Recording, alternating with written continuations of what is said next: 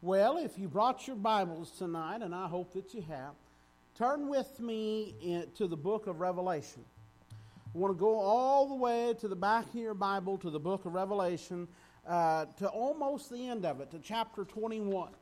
Revelation chapter 21. I want to begin there tonight with the first verse. Probably quicker to start from the back.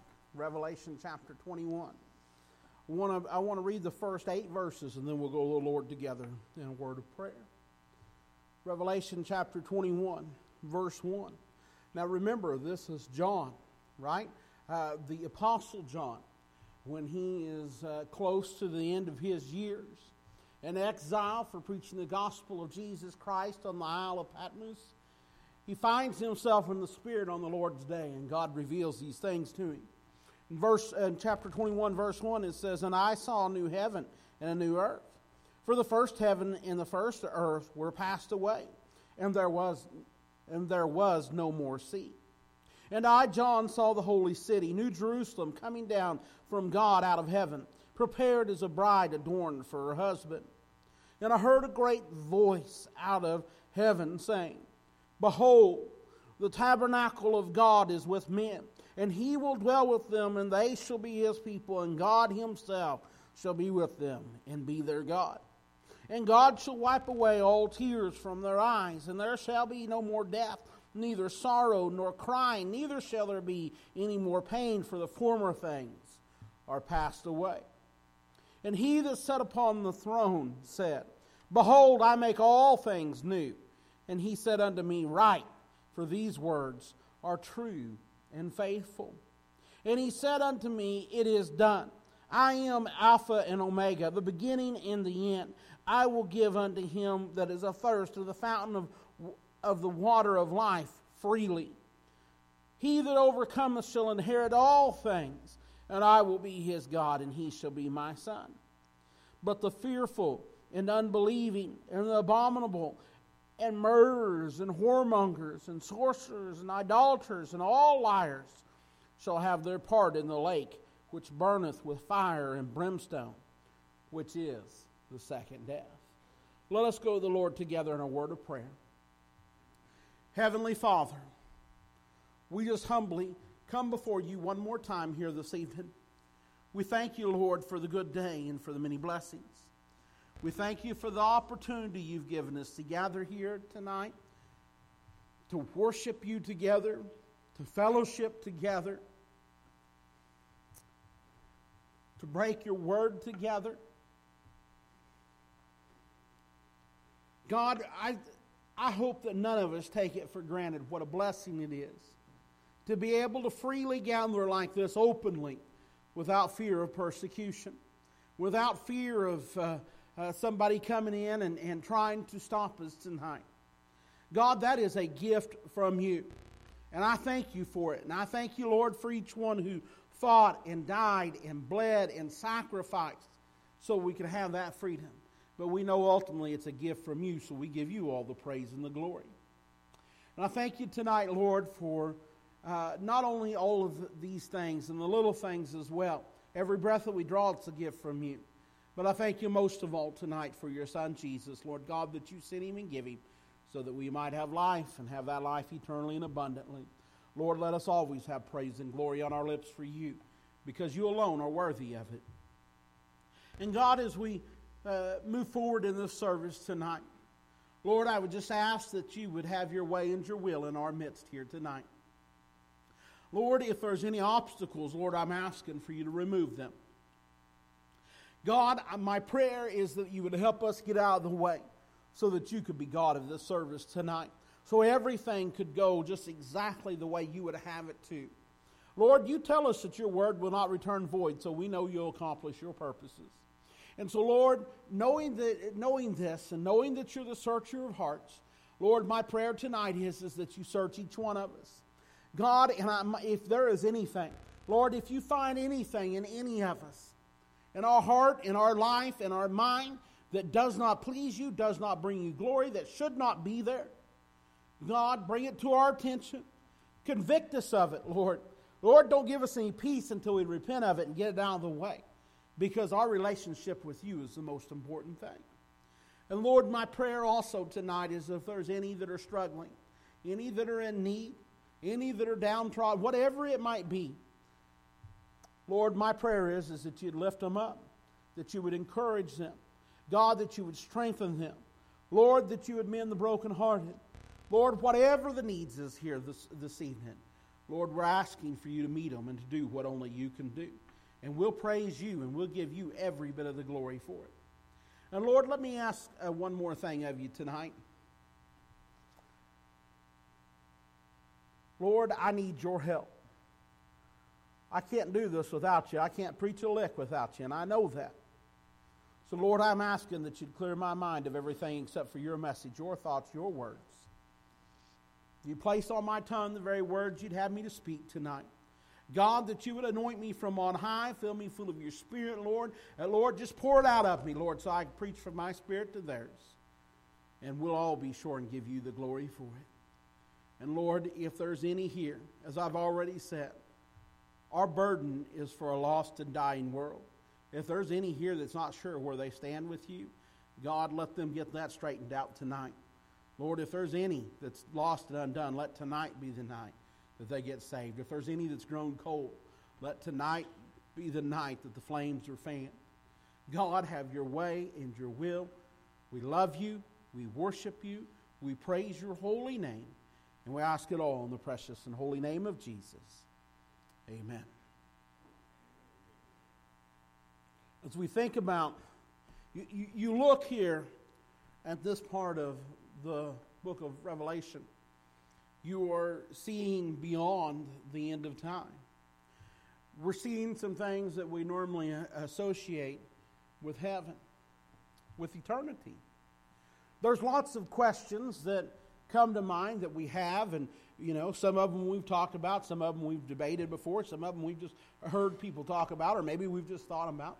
We think about things like, um, uh, you know, will we be known in eternity in heaven? Right? Uh, will, will, our lo- will we recognize our loved ones and will our loved ones recognize us?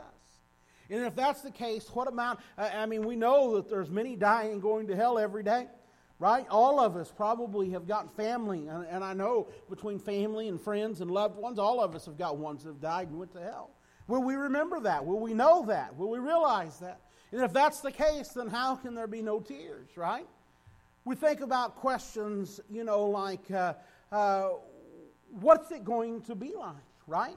When we, when we leave this world, what, I mean, will God immediately bring us forward to the very end of time and to everything that's laid out here in the last few chapters? Or is there an intermediate time where, I don't know, I guess we just float around on clouds and play harps, you know?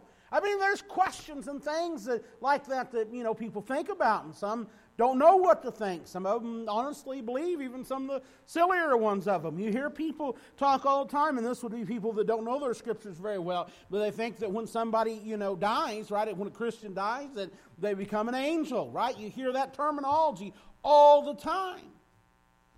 But it's simply not true. Not, not if you mean angel in the sense of an angelic being, a heavenly being, you know, with wings flying around, right? No. No, of course not. If you mean angel in the sense of what the word literally means, messenger, one of God's messengers, then maybe there's a discussion to be had. So we have all of these thoughts and questions, and many more than the ones that I've named here. But the one thing that I want to discuss with you tonight is eternity. What is eternity? If somebody just come up and asked you, What is eternity? Could you answer that? Well, it may seem easy until you start down that path. What is eternity? Well, the first thing that a person could say is it's a forever uh, lack of time that holds neither past nor future, an eternal moment. I mean, eternity is a doctrine that we hold to, right? And that we preach and that we teach. But really, when it gets right down to it, it can be kind of hard to explain because it's hard for our mind, right, to wrap around an infinite amount of time. I mean, when we talk about eternity, we understand that we serve an eternal God, one who has neither beginning nor end. As a matter of fact, that right there is the holdup for some people. Many, there's many people, right? Many of the, you know, supposedly super smart people uh, that deny God uh, because they cannot understand nor grasp an eternal, all knowing, all powerful being. That's just more than they're willing. They won't accept it because they're not willing or they're not able to grasp it.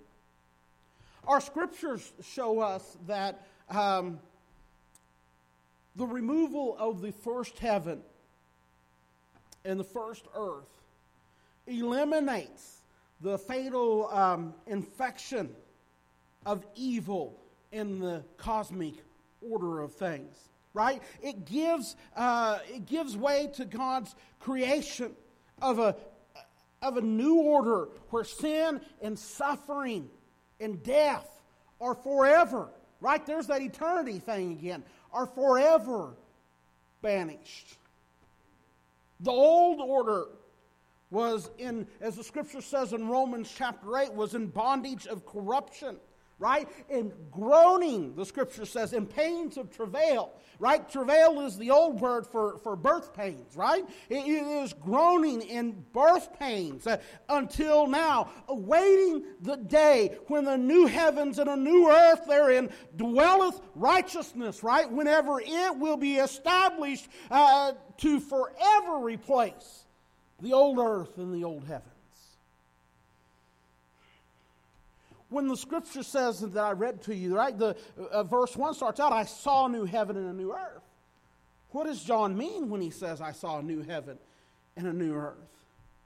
By new, what he actually means is he means birthed out of the old, just as a new plant is birthed out of, a, out of the seed of the old right? We have that picture. I believe it's in Second Corinthians where Paul explains it a lot more in detail, but we see that, right? That is a picture that we should be teaching whenever we bury, right, our saints in the ground. When Christians die and they are buried in the ground, it is a picture of the seed being buried in the ground, right? And the shell is dying and decaying, but what will come from that, right? That's why the scriptures teach us uh, that at that resurrection day, those graves are going to burst open, right? Because the picture is symbolic is what is being taught here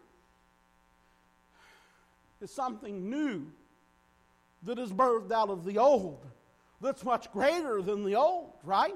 Right? We're getting into garden time. I promise you. Them tomato plants with them tomatoes that'll be ripe in about July is a whole lot better than them seeds that are being put into the ground now. Now, real quick side note so there's no confusion. I'm not preaching against um, uh, cremation or uh, burial at sea or anything like that. It doesn't matter where you're at and what shape this body's in, whether it's in a concrete vault in the ground in the cemetery somewhere, or whether it's ashes scattered to the uttermost ends of the earth. On that resurrection day, glory to God. Hallelujah. I could stop and preach there on that resurrection morning. Oh, it's going to all come back together. All right? It's all, it's all going to come back together. I need to stay on track here. I want to just take off and, anyways, all right. What am I talking about? I'm talking about new heaven and a new earth. I'm talking about what it means by new.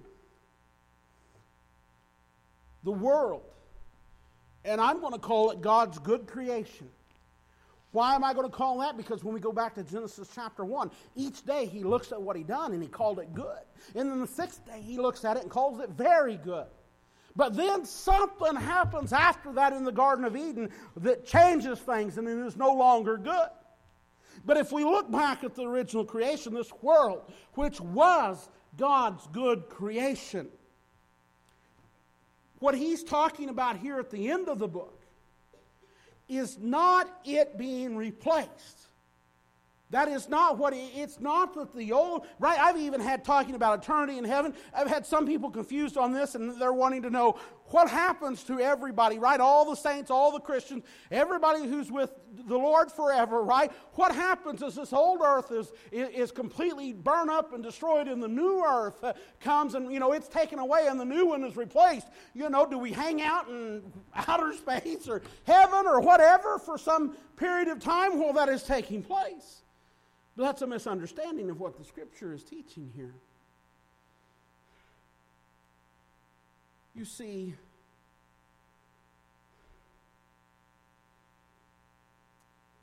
this world, which was God's good creation, is not replaced, it is redeemed. That's what the scripture teaches us from beginning to end, right? It's the story of redemption. It is everything, right? God made everything great and perfect in the beginning. And everything, sin messes everything up. And the entire story of the scripture is the story of redemption. Right? Everything being redeemed, restored, brought back to the state of it being very good. You see, if you have any doubts in what I'm saying,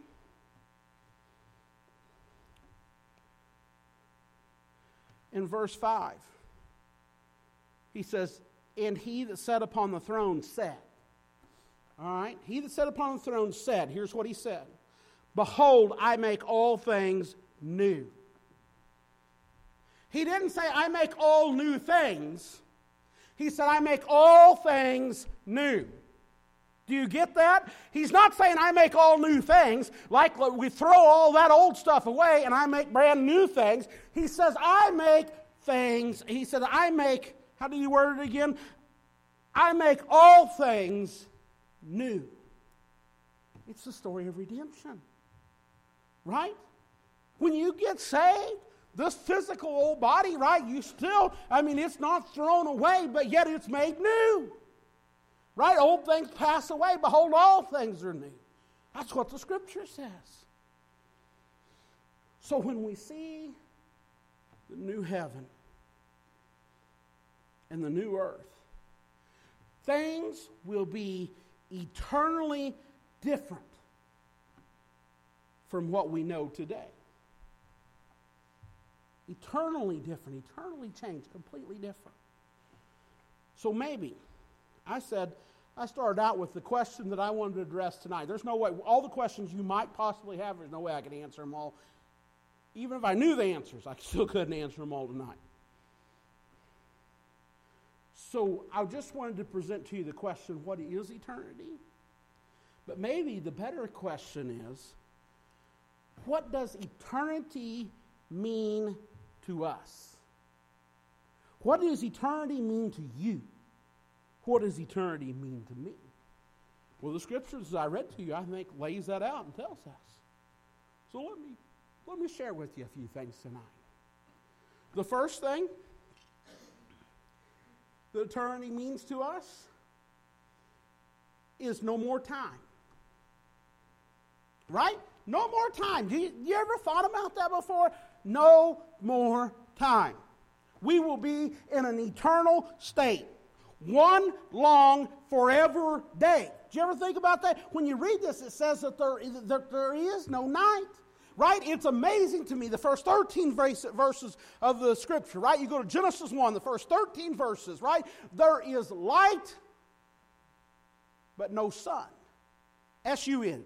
You know, big fireball in the sky, right? Star that's closest to us, right? That's burning and burning and burning, that gives us light during the daytime, and then we can't see it at night because we're turned away from it, you know? That's sun. First 13 verses. There is light, but there's no sun. How would that be?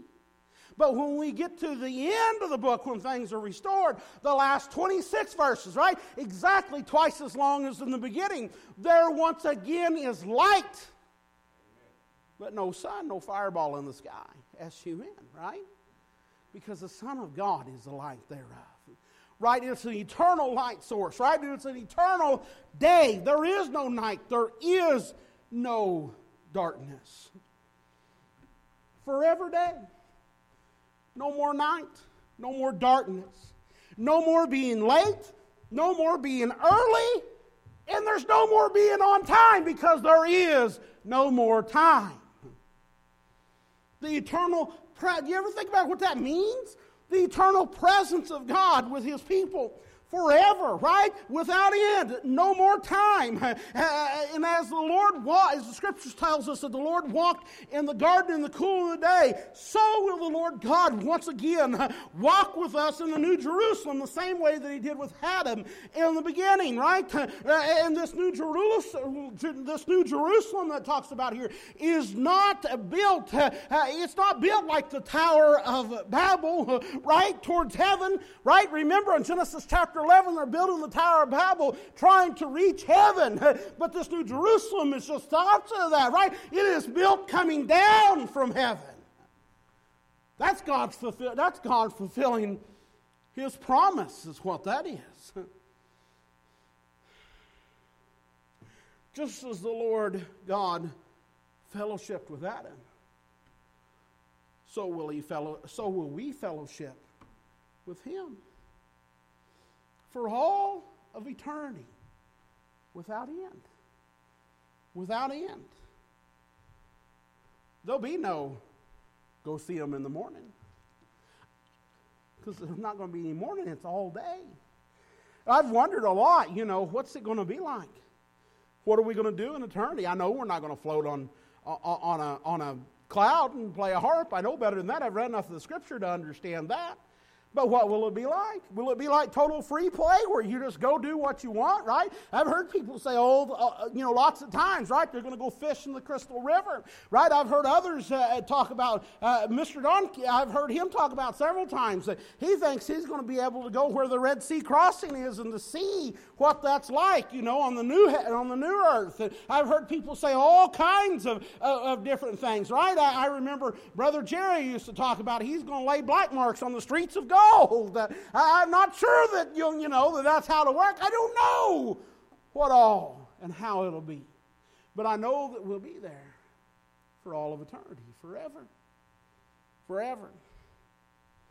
I'm not sure that it'll be free play like that, but I don't know.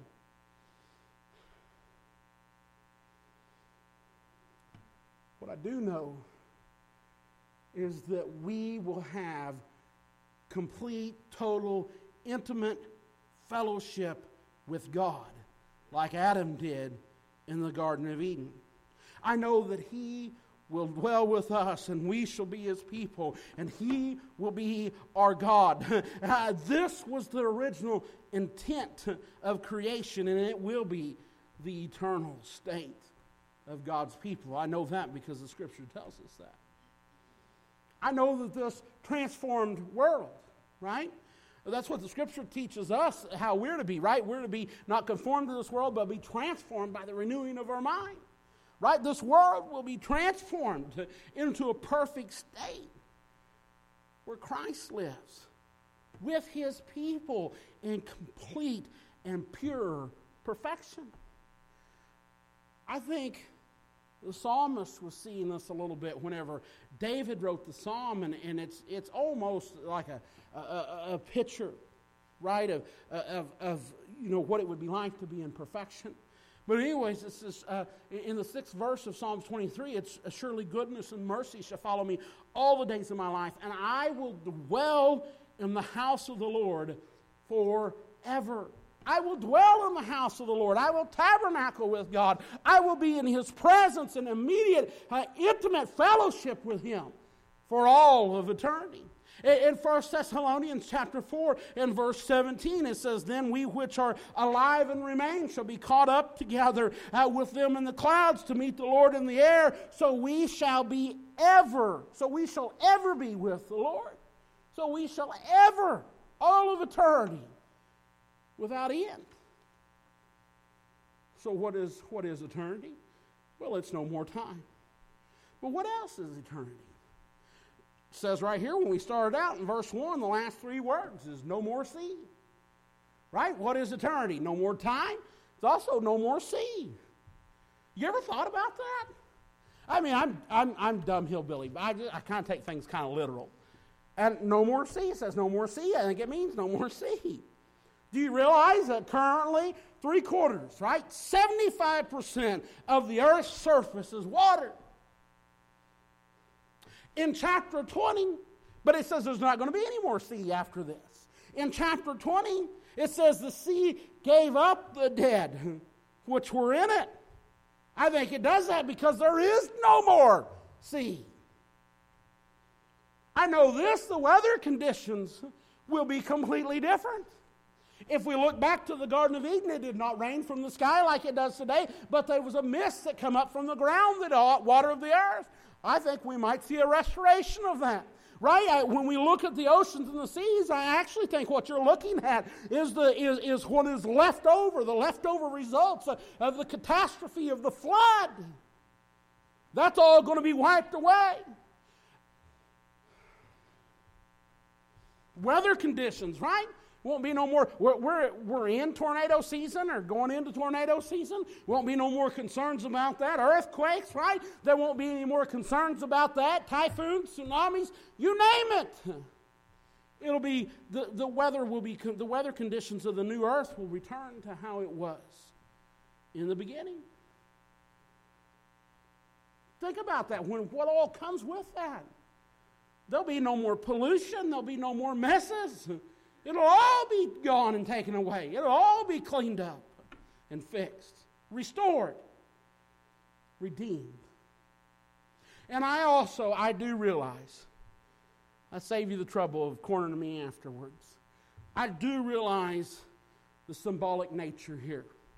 I do realize that there is something symbolic in this as well, right? When it talks about no more seas.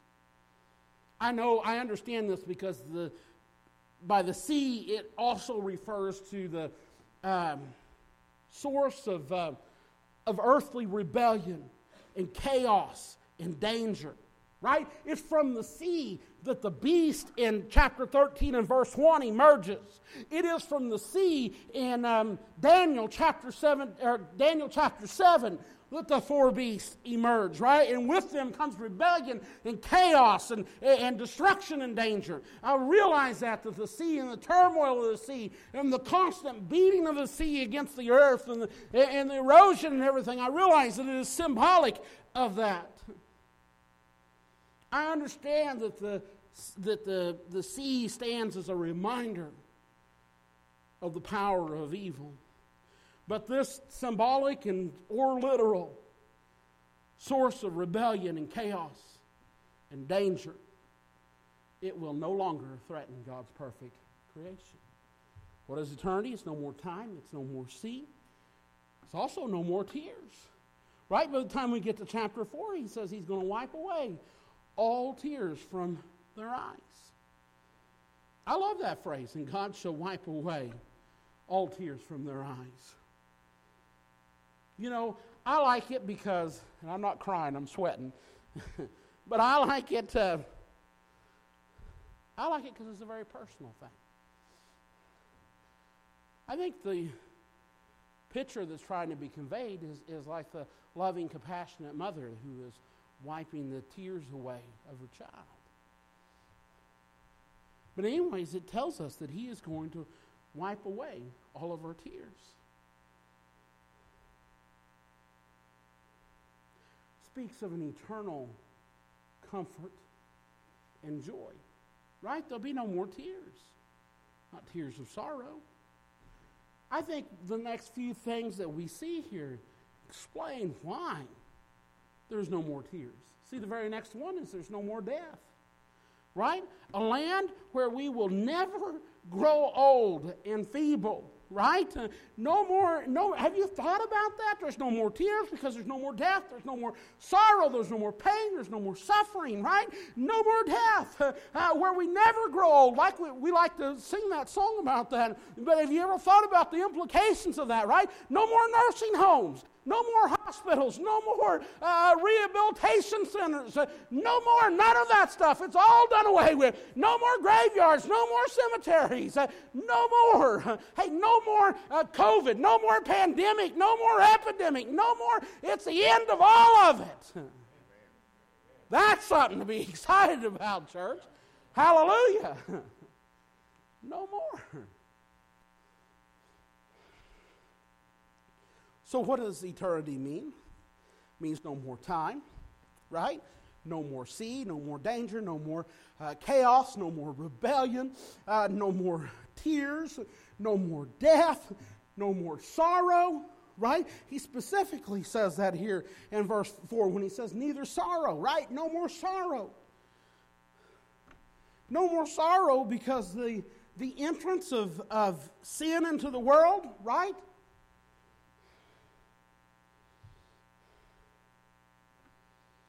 The scripture says we are brought into this world through the sorrow of childbirth, and we live through the sorrow, and we live lives filled with the sorrows of sin and disappointment and sickness and death.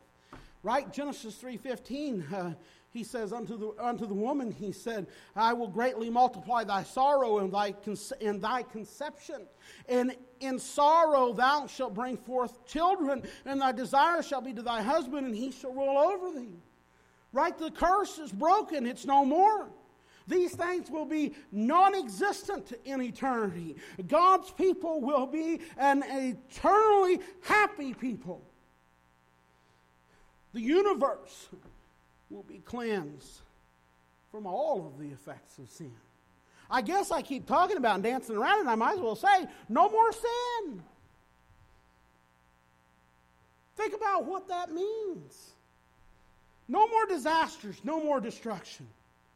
No more thorns, no more thistles, no more. We were talking about over lunch making garden. Well, there won't be any more soil that's bad for making garden, right? No more unfertile or unproductive soil, right? Uh, uh, it'll all be a good garden spot. Glory to God. Uh, I think about them thistles. hey, I can remember whenever I lived home, uh, lived at home, right? We lived on a little farm, beef farm, and that was during the summer or the early part of the spring. That was one of the things I had to do is I had to go kill all them stupid thistles. And my dad, I always thought then he was crazy about wanting to get rid of them. But he'd make me go around, spray them all with diesel, right, to where they died, and then go back once they died and dig all the roots and everything up.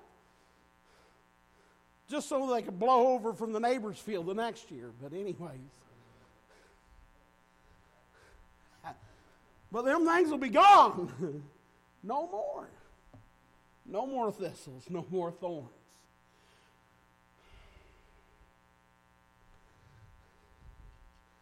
Went hunting, deer hunting, took Jake deer hunting on Jimmy's farm. Jimmy's not here, so I'll talk about it. A matter of fact, we went down there and hunted on his farm last few years. Two years ago, not this last year, but the year before, Jake got his first chance at killing a deer. And uh, according to him, right? He was, I'd set him on one side of the hill and I was over on the other side. That was the first year that he's out by himself. Oh, hi, Jake. I forgot you back there, aren't you?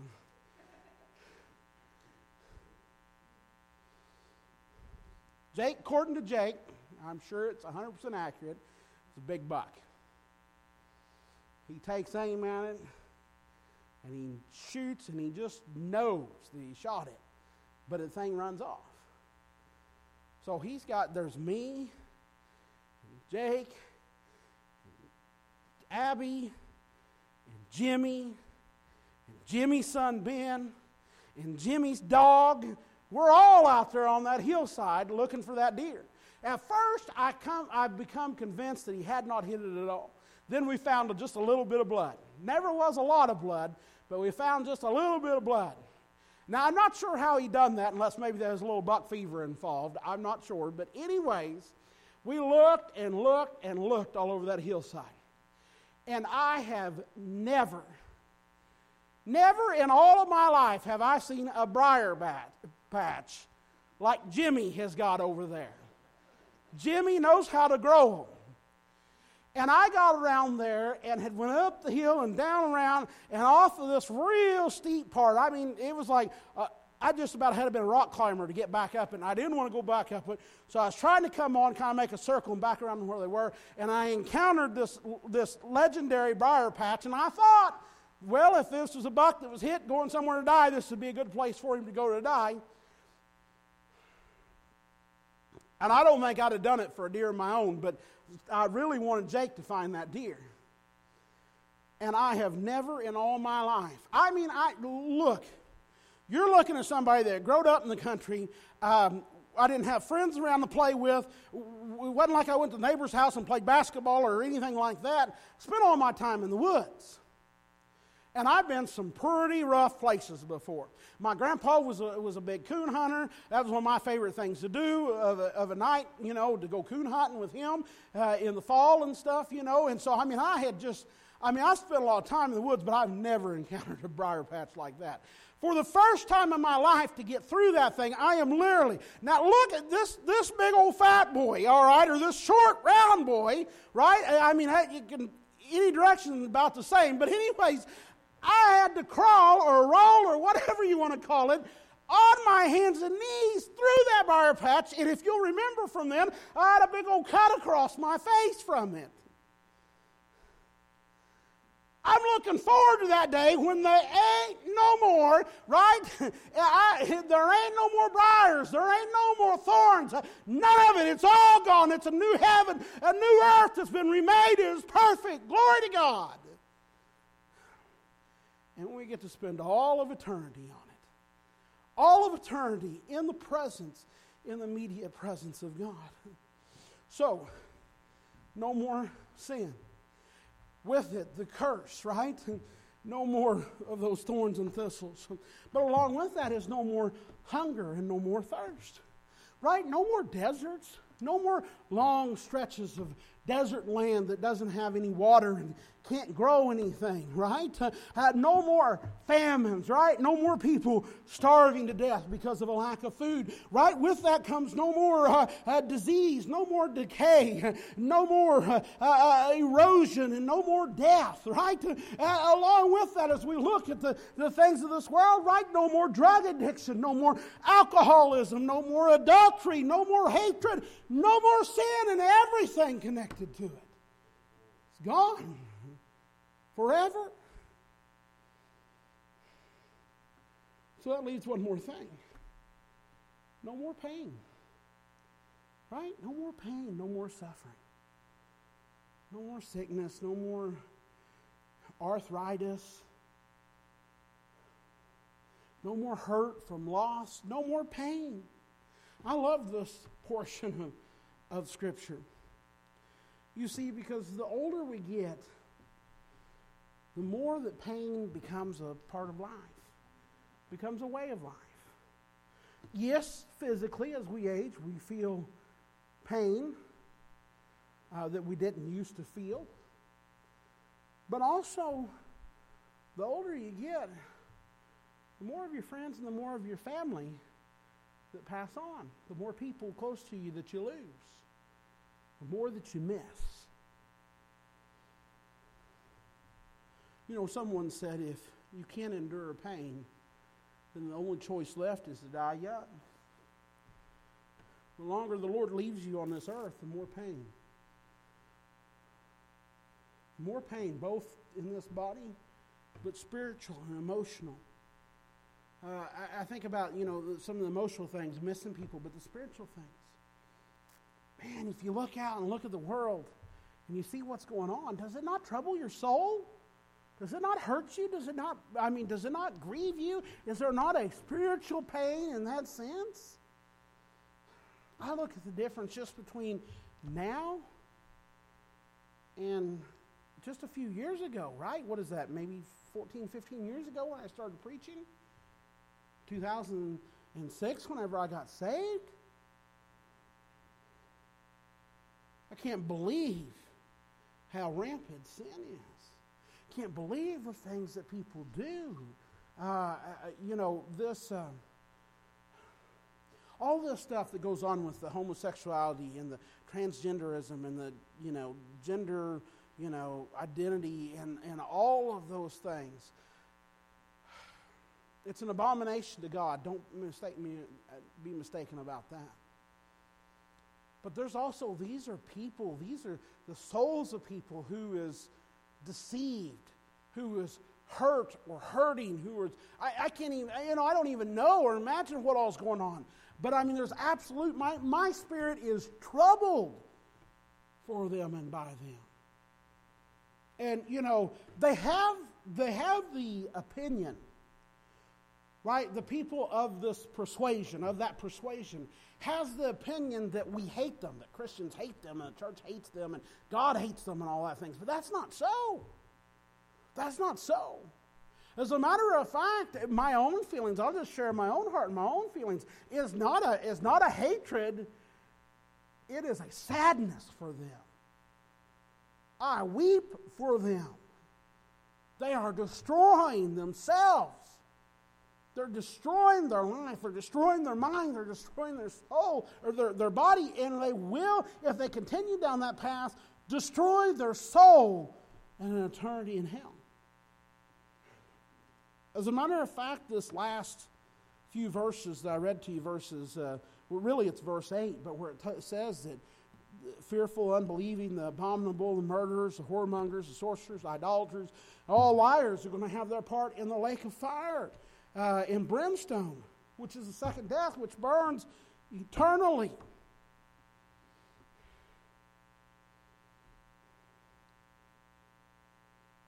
There's a lot, a lot of people. And some of them are people that you, a lot of them are people you know. Some of them are people you're related to and you care about. Who, if something does not change, this is the path where they're headed. And in this life, on this side of eternity, it pains us. It, br- it should. It brings me pain, and I think it should bring all Christians. It should trouble our souls. We should, we should hurt. Think about this new Jerusalem and the new earth and the new heavens. You know, this will be one of the things when I talk about all this junk and this uh, that's going on in society. That was one thing that was always very difficult. Now, we always sent our kids to public school, but um, until COVID, anyways, we always sent them to public school. But that was one thing that me and Jennifer always went back and forth every year. I mean, so many years we got this close to either send them to the Christian Academy or homeschool them because of the stuff that we knew that they would encounter, and we would go back and forth, and for one reason or another, we would eventually not do that. But I think about this new earth and this new Jerusalem. And this will be a perfect place for uh, God's children, right? To, uh, to dwell. Now, I realize that, you know, we're not going to be raising babies then like we are now, but it will be, but it's where we will dwell for all of eternity. And it will be a perfect place without all of those things. For the former things are passed away. Passed away means that these things that bring about the tears and the pain and the sorrow in this life will no longer be. And the memories from those things will no longer bring tears in eternity to come. Like the song says, what a day, glorious day that will be. So maybe, maybe the point of all of this message, I thought it was to talk to you about eternity. But maybe really what it is, is to tell you that no matter what you may be going through right now, it won't last. It won't last. Whatever you're going through, what I mean by that is the, the heart, whatever's bringing you pain, whatever's bringing you sorrow, what is bringing you tears, the loss that you've suffered, the ones that you miss, whatever it is that you're going through, it won't last. It will not last if you're in Christ. Because one day we will be in eternity, right? And there will be no more rebellion, no more chaos, no more seed, no more time, no more sin, all the consequences of it, no more crying, no more tears, no more sorrow, no more pain, for the former things are passed away. And all things, right, are made new. So as Jennifer plays a song of invitation. I really don't know how to end a service like this. So I'm going to ask, here's what I'm going to do I'm going to ask you to stand to your feet. And I'm going to open the altar and give you an invitation to come. If the Spirit of God is dealing with your heart, would you come tonight? Maybe you've got a burden for somebody. Come and pray for them. Maybe there's some things going on in your life, uh, uh, and uh, you don't know what to do, where to turn, what to think, why don't you come and lay it at the feet of Jesus? Maybe, maybe you would like to just come and pray. Maybe you want somebody to come pray with you. We'd be glad to. Maybe you've got, uh, maybe you've realized for the first time that you're not sure where you stand with God, or maybe even worse yet, you know that if you were to die, you would not make it to heaven. I'm going to beg you to come tonight before it's too late. Whatever the need is here tonight, don't miss this opportunity. Would you come?